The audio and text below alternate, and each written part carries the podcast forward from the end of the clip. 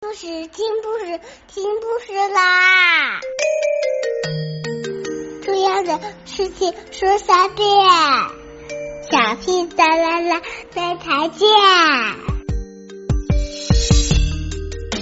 快来听故事吧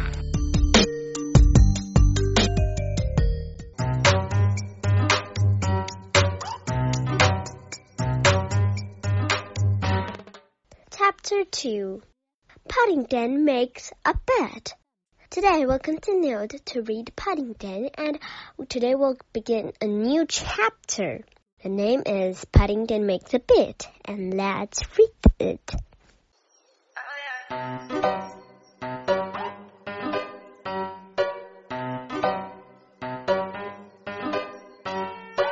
Paddington's friend, Mister Gruber.Laughed no end when he heard all about the trip on the river.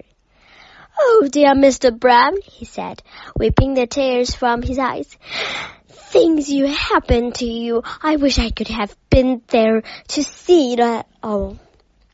It was the morning after the picnic, and Paddington had hurried around as soon as possible to tell Mister Gruber about it.Mister Gruber kept an antique shop in the Portobello Road. It was near the Brown's house, and Paddington usually called in when he was going the morning shopping so that he could share a bun and a cup of cocoa for the elevenses.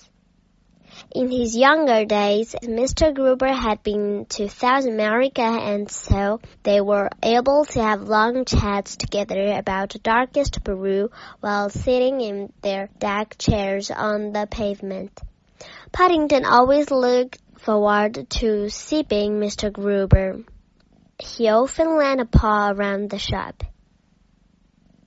shop.Most of the shops in the Portobello Road were interesting, but Mister Scroopers was the best of all. It was like going into Aladdin's cave. There were swords and old suits of armor hanging on the walls, gleaming copper and brass pots and pans stacked on the floor. Copper, the brass pot, and pans stacked on the floor.Pictures, china ornaments, pieces of furniture, and pottery piled up to the ceiling.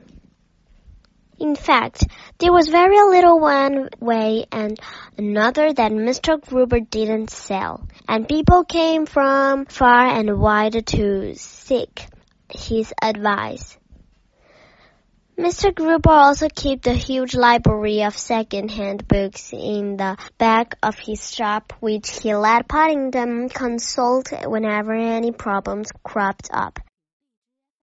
Paddington found the most useful as public library didn't have a bears department, and the assistants usually looked at him suspiciously when he peered through the window at them. After Paddington and explained to Mister Gruber all about his trip on the river, they fell silent for a moment while they ate their buns and drank their cocoa. It was while he was sitting back in his deck chair, admiring while sitting back in his deck view and watching the passers-by that Paddington noticed Mister Gruber's shop window for the first time that morning. To his surprise, it looked unusually empty."Ah," said Mister Gruber, following his glance. "I had a very busy day yesterday, Mister Brown. While you were having hijinks on the river, a big party of American visitors came round, and they bought all kinds of things.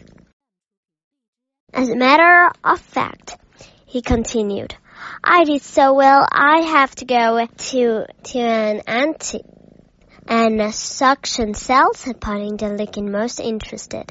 "What does it look like, Mister Gruber?" Mister Gruber thought for a moment. "Well," he began, "it's a place where they sell things to the highest bidder, Mister Brown. All kinds of things, but it's very difficult to explain without actually showing you." Mister Gruber rubbed his glasses and coughed. I supposed, Mister Brown, it wouldn't be possible for you to come along with me this afternoon, would it? Then you could see for yourself. Ooh, yes. Please, Mister Gruber, exclaimed Paddington, his eyes gleaming with excitement at the thought. I should like that very much indeed. Okay, today we're just saying her good night, have a good dream. Look at my cat, he's just humming.